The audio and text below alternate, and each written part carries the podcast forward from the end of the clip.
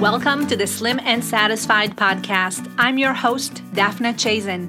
Over the past decade, I've helped hundreds of women stop dieting and start living a life that is truly healthy, enjoyable, and delicious.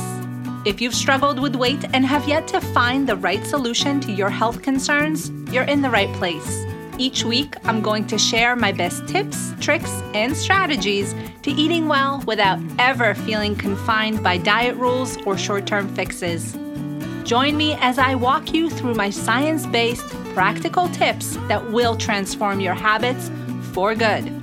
My down to earth, no nonsense approach is going to get you the results you've been craving all along. So, are you ready? Let's get started.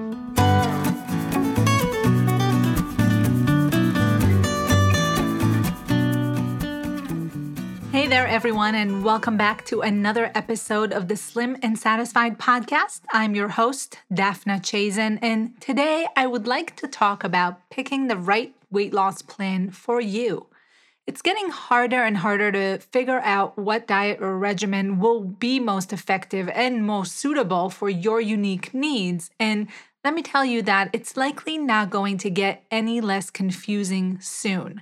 So, my goal for today is to give you some ideas regarding what things or characteristics you need to think about when you're picking your weight loss plan so that you can judge it for yourself and see if the plan that you're looking at or considering, or maybe even following right now, is the right one for you and if it's going to be effective.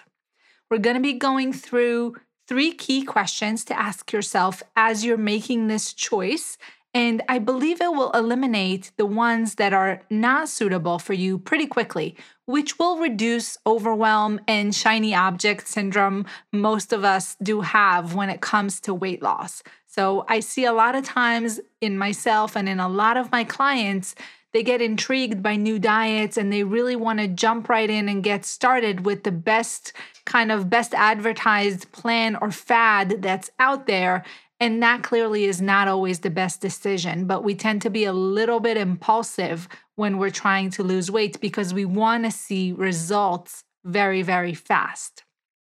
Before we go into all of that, I wanted to let you know that today and in future episodes, you'll hear me talk about weight loss specifically in the context of hormonal issues and conditions like thyroid problems and PCOS. The reason for this is that these are specialty areas of mine that I'm highly, highly passionate about. And I've also dealt with similar issues myself. So, this is a bit of a personal interest of mine in addition to my professional work in this area. And I'm going to be sharing bits of my story in coming episode. But what I see most frequently in my practice is that many of the clients who have a diagnosis of PCOS find that losing weight is particularly challenging. And this is also true with any hormonal imbalance, as well as things like thyroid disease and general infertility and hormonal issues. So, I wanted to focus on weight loss to benefit women who deal with hormonal imbalances and want to heal their body through food and good nutrition. And weight loss is certainly part of that although it's not the only issue women with PCOS deal with for sure. And also, not all women with PCOS are looking to lose weight. So, I'll be sharing a lot of info in the context of overall health and balancing hormones naturally through the diet as much as possible. So, you'll be hearing me discuss PCOS often and refer to specific strategies that women who deal with this hormonal issue can implement to meet their goals. Good? That being said, if you do not have PCOS, I want you to still stick around since the vast majority of the information that you're going to hear on this podcast will be extremely beneficial for you and you'll be able to see amazing results if you implement my tips and strategies that I share here in every episode. So don't go anywhere if hormonal imbalances are not something you deal with.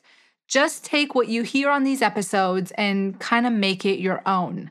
And I'm always, always happy to receive questions and comments. So, by all means, reach out to me if you have something to say or share. The email address where you can find me is right in the show notes below. Okay, so let's jump into talking about picking the right diet for your unique needs. Now, we all know that there's a lot of trial and error when we're trying to lose weight. It's certainly not a one and done deal. The reason that it takes women months and sometimes years and many, many weight loss attempts to figure out what would work for them is that the decision to go on a diet is often very impulsive, like I mentioned earlier, and not at all well thought out, right? So, when we make these decisions and we we follow this pattern, we follow this impulsive pattern and th- this um, haphazard manner, we often don't take the time to weigh all the options, analyze them properly, and make an informed decision about what to do next. Now, I know that this process sounds very formal and complicated. You don't necessarily want to start analyzing your diets. You don't want to necessarily go through any type of process when you're picking the, the right diet for you. You just want to get started, see results, and figure out if it's working for you as you go along. But this is something that I often do with clients and is very transformational because it's ensuring as much as possible that the plan that you start following matches you, matches your personality, your schedule, and the results that you're looking for. So, from my experience, going through the process of evaluating the diet and really analyzing what aspects of it may work well, what are some of the weaknesses, some things that are not matching what you're looking for, can be very, very important and very powerful in dictating how successful you're going to be in your attempt.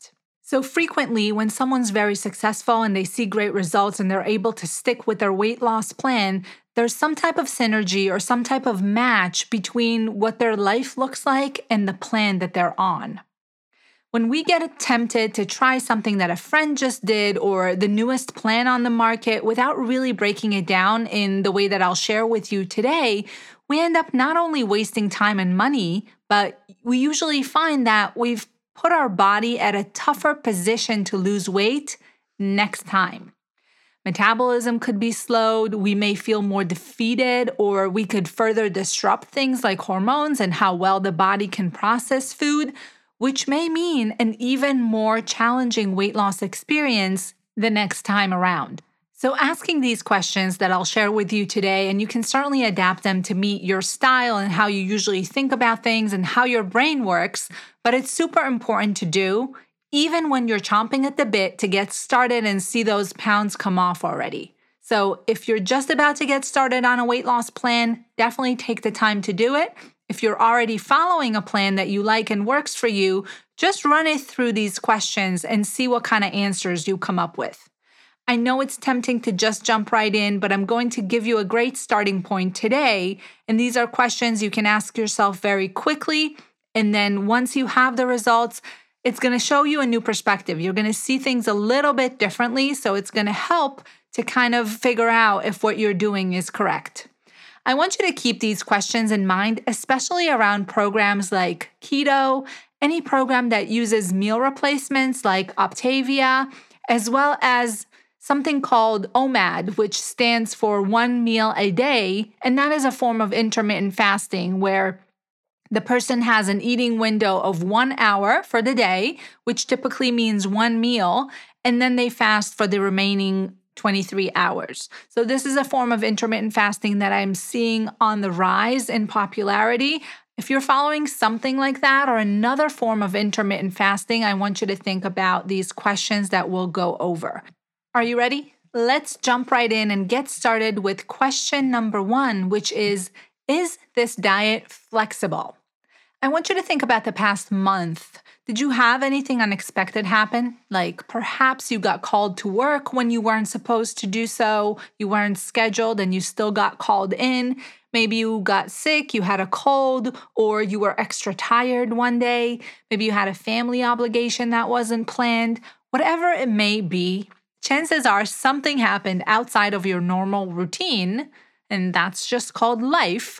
And the reason I want you to reflect back on that is that these are often the times and life events that throw someone off their game completely when it comes to weight loss.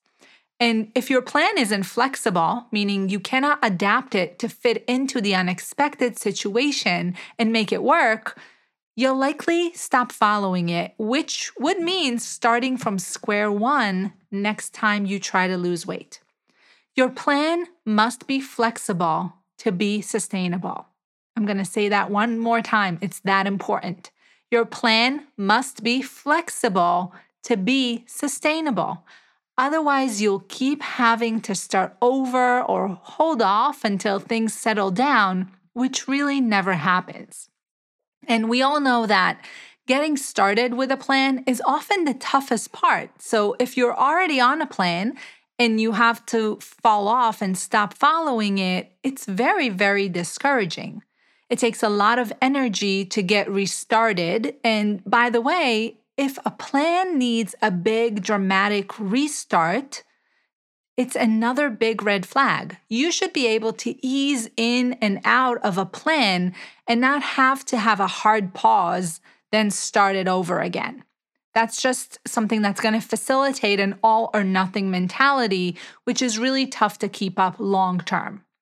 So, what does it mean for your plan to be flexible? What are we specifically talking about? It has to fit into your unique lifestyle. This is first and foremost. So, if you travel, if you have young children, or if your work schedule isn't a traditional nine to five, you should still be able to follow your plan without an issue. This is where working with a dietitian or another another knowledgeable health professional can really really help. They can help you come up with ideas on how to stick to your plan in a challenging situation. They um, can help you get creative in order to stay on track. So, for example, your plan should allow you to walk into most restaurants if you travel and find exactly the food that will keep you on track. You should be able to stay social and go out for a drink without having to be derailed. And you also need to be able to show up in your life, whether we're talking about your personal, professional, or social life, in the best possible way without feeling deprived or excluded, because that to me would mean that your plan isn't flexible. And when you show up in a positive way in your own life, it means that you're not feeling victimized by your diet. You're happy that you're following it and you feel that it's improving your relationship with food as opposed to putting you at odds with food or even worse, your body. If the plan isn't flexible and it feels rigid, it means that it's likely taking a toll on your day to day functioning, whether emotionally, so how you feel and how you process emotions and certain feelings. Physically, maybe your body is not really feeling that it's easy for you to be flexible with your diet. You either have to be on it or you have to be off it or cognitively, if you're constantly feeling distress mentally, that's another big red flag that your diet is not flexible. Which leads me to the next thing regarding flexibility. The second thing to consider regarding flexibility is whether or not the plan works well, even when not followed 100% accurately. This is so important. Your plan needs to be built on such a solid foundation that even if you deviate from it a bit, you're still losing weight. Let me give you an example using keto, since this is where I see an issue most of the time. So, as you likely know, a ketogenic diet is a diet that emphasizes eating high amounts of fat moderate amounts of protein, and very low amounts of carbohydrates. The goal for this diet is that the body enters a state of ketosis, which basically means that we've adapted metabolically to burn fat for fuel as opposed to using carbohydrates as a main source of energy, which what is what happens um, under normal circumstances. Now, when someone starts on keto, they start out very, very restricted as far as the amount of carbohydrates that they can eat because that stage is essential for them to enter that state of ketosis. After that, there's a little bit of a more liberalized approach as far as how many carbohydrates someone can eat, but it's still significantly reduced from what a normal balanced diet would be. Now, the issue with flexibility here is that once you increase your carbohydrate intake, and it may very well be from something very healthy, right? So it doesn't have to be eating donuts and sugar. Someone could be eating too many fruits or too many sweet potatoes or whatever it may be. And since that produces a surge in blood sugar, that may throw that person out of ketosis, where at that point, they're going to kind of not be following the plan anymore. Okay. So this plan is not very flexible because, in order to see results, in order to reap the, the, benefits from the ketogenic diet, you have to be in a state of ketosis. And there is something called lazy keto, or there are other names for it, like cyclic keto, where you could be eating higher and lower amounts of carbohydrates throughout the week and that would resemble more of a low carbohydrate diet. But as far as keto in its strict and pure form, those that like to follow a ketogenic diet, I highly encourage you to look at whether or not it's flexible, whether or not you can adapt it to your lifestyle, and whether or not it's giving you the exact same results that you're seeing when you're following it closely when you're slightly off. That's a very, very important concept to consider. Let's move on to question number two, which is Is your diet effective? In order to know if your plan is effective, you first want to look at your results. Results, ladies, they're so important. Are you seeing the right results from your plan? I'm going to put some numbers out there and tell you that a good, effective plan produces about a two pound weight loss on average per week in the first two to three months.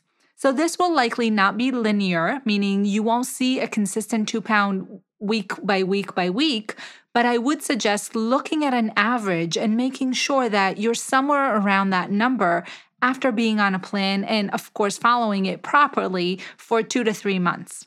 Now, the specific number will depend on your body size and what calorie level you're consuming, even if you're not counting calories, which you shouldn't be. But I'm going to say that if you're about 15 to 50 pounds overweight, losing about one to three pounds per week in the first couple months is a great average. And if your numbers are currently not in line with what I just mentioned, it could be a few things. It could be that you're having a hard time adhering to your plan. Maybe the combination of food is not correct for you, and that's causing some appetite issues. So it could be too low in protein, too high in carbohydrates, too high in fat. The calorie level may not be correct for what your body needs are or the composition isn't right for you. Which leads me to the next subcategory under effective, which is is it appropriate for other health issues that you're dealing with? This would refer to things like digestive issues, family history of certain illnesses, or other conditions that put you at a higher risk for future health problems. For example, if you have PCOS, you're likely at higher risk for things like blood pressure, diabetes, infertility, and heart disease.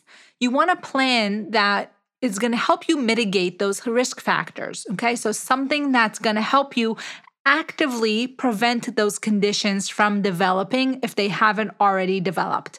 So even though the spotlight is often on the number on the scale, a better approach to take when you're looking for a weight loss plan or a diet or whatever you may want to call it is to follow the one that not only produces good weight loss outcomes, which is in and of itself going to reduce risk of certain health problems, but also actively prevents these things from developing despite the predisposition that you may have.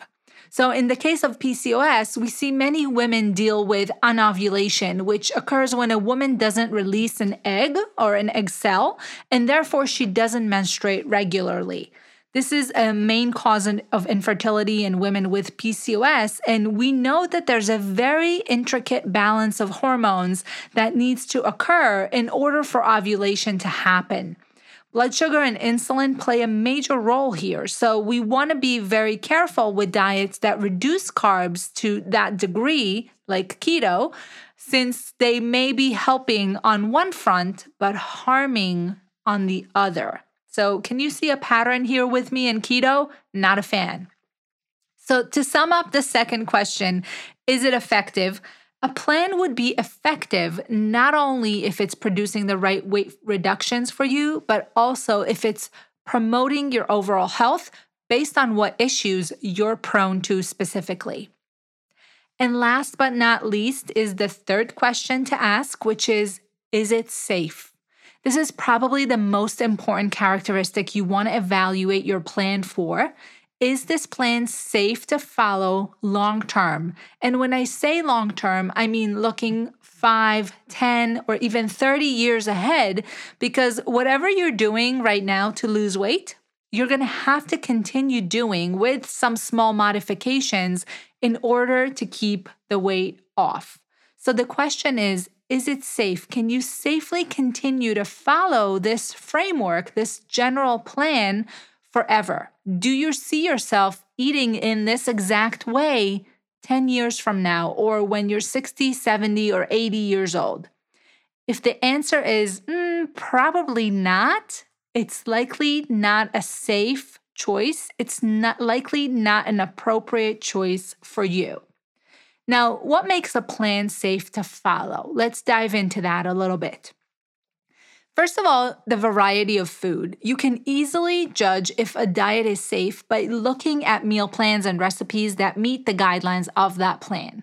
So, a true solid plan doesn't eliminate entire food groups for the most part, but it may cut out certain foods like maybe sugary foods foods or fried foods because sugar is not a food group in and of itself. So definitely note the difference there. When we're talking about food groups we're talking about things like all carbs or all dairy. So, unless there's a nutritionally equivalent alternative to these food groups or some way to replenish and make up for the same nutrients that these foods provide in a reasonable way, I would question the quality of that plan and whether or not it's giving you the right amounts of vitamins and minerals. This is the main thing that we're concerned about. Another issue that's equally important is that a diet that's lacking variety would dramatically change the makeup of your gut bacteria. And we now know that the friendly bacteria in our gut, or probiotics as they're frequently referred to, can impact a really wide array of things anything from our weight to hormonal health, our mood, and even how susceptible we are to things like cravings and the common cold. So, as you can tell, it's a very wide array, wide spectrum of health outcomes that can be impacted simply by the makeup of our gut bacteria. And that essentially means how diverse it is, how many different types of bacteria, how many different strains, and what amounts of these different bacteria are present in the gut. And we want them to be as diverse as possible. Anytime we limit our food choices to only specific groups or nutrients, we reduce the different types of bacteria that reside in our gut, since each one of the strains of bacteria feed on specific foods that are all different. Did you know that? I actually did a Facebook Live on this topic specifically related to sugar cravings, so I'm going to link to that in the show notes below so you can check it out. So you may be thinking, couldn't someone just take a probiotic supplement and replenish the bacteria in the gut? Well, sure, you can take a supplement to replenish maybe after you took an antibiotic or you had some illness and you want to kind of give your immune system a boost because those bacteria play a huge role in immune function. But really, if you wanted to sustain them and to really make sure that these gut bacteria, the friendly guys, are thriving, you're want to feed them and sustain them with a good, diversified diet. And that's where something called prebiotics comes into play. So, again, I mentioned that in the Facebook Live, so definitely go check that out. But in order for you to replenish those strains and make sure that they're thriving, you want the diet to be diverse. So, any diet that's limiting specific food groups long term is likely not safe. The next thing that I want to think about, and I'm going to wrap up with this under the category of safe, is is this diet teaching you how to eat? This is probably the most important thing that we can talk about today because I want to make sure that whatever plan you're on, feels normal, feels natural, and feels positive in your head and in your heart. So, you want to make sure that the plan that you're following doesn't teach you too many shortcuts or gimmicks or hacks or, or whatever you want to call it. It's teaching you good basic eating habits and not putting you in a position where you're labeling food as good or bad or allowed or unallowed because that's not only something that's ineffective and cannot be sustained long term, it often puts people at a higher risk for developing eating disorders or disordered eating, which is not a full fledged eating disorder, but just very unhealthy, obsessive patterns around food that I see very commonly with people who diet over and over again. So, you want to be fairly careful with plans that have a lot of rules that feel very strict and that preach an eating style that doesn't feel natural and normal and actually creates tension and negative emotions around the act of eating. Eating should still feel pleasurable even when you're dieting. So, if you're about to start on a weight loss plan, or maybe you just got started on one and you're not quite sure if it's working or if it's effective or the best fit for you, I want you to use these questions and kind of be like an, a judge on American Idol. Think that you're Simon Cowell and you're gonna now evaluate whether or not this plan is the right fit for you. You're going to ask the questions, you're going to take a look at what this diet says, what it teaches, what the principles are, and what are some of the things that you're going to actually have to do in order to stay compliant with it and really take a good hard look at your life, your desires, your goals, and what you can and cannot do, because that's going to dictate how successful you are in meeting your goals. So don't waste your time on something that doesn't look like a great fit. It's likely not going to work. You're much better off saving your energy and investing that in a plan that you ran through these questions and you really feel confident that it's gonna work for you. Now, to get you started, I have a free guide for ladies with PCOS, and it's my PCOS Meal Prep Starter Kit. It's a great guide. It has recipes, shopping lists, and a few key tips on how to set up your kitchen for success when you have PCOS. So if you go to daphnachazen.com forward slash PCOS plan, you're going to be able to download a copy there. And I hope that you find it effective and helpful. And I'd love, love, love to hear from you. So please send me a message to the email below. And if you haven't already done so, make sure to subscribe so that you get notification about new episodes every single week. I'll talk to you soon. Take care. Bye bye.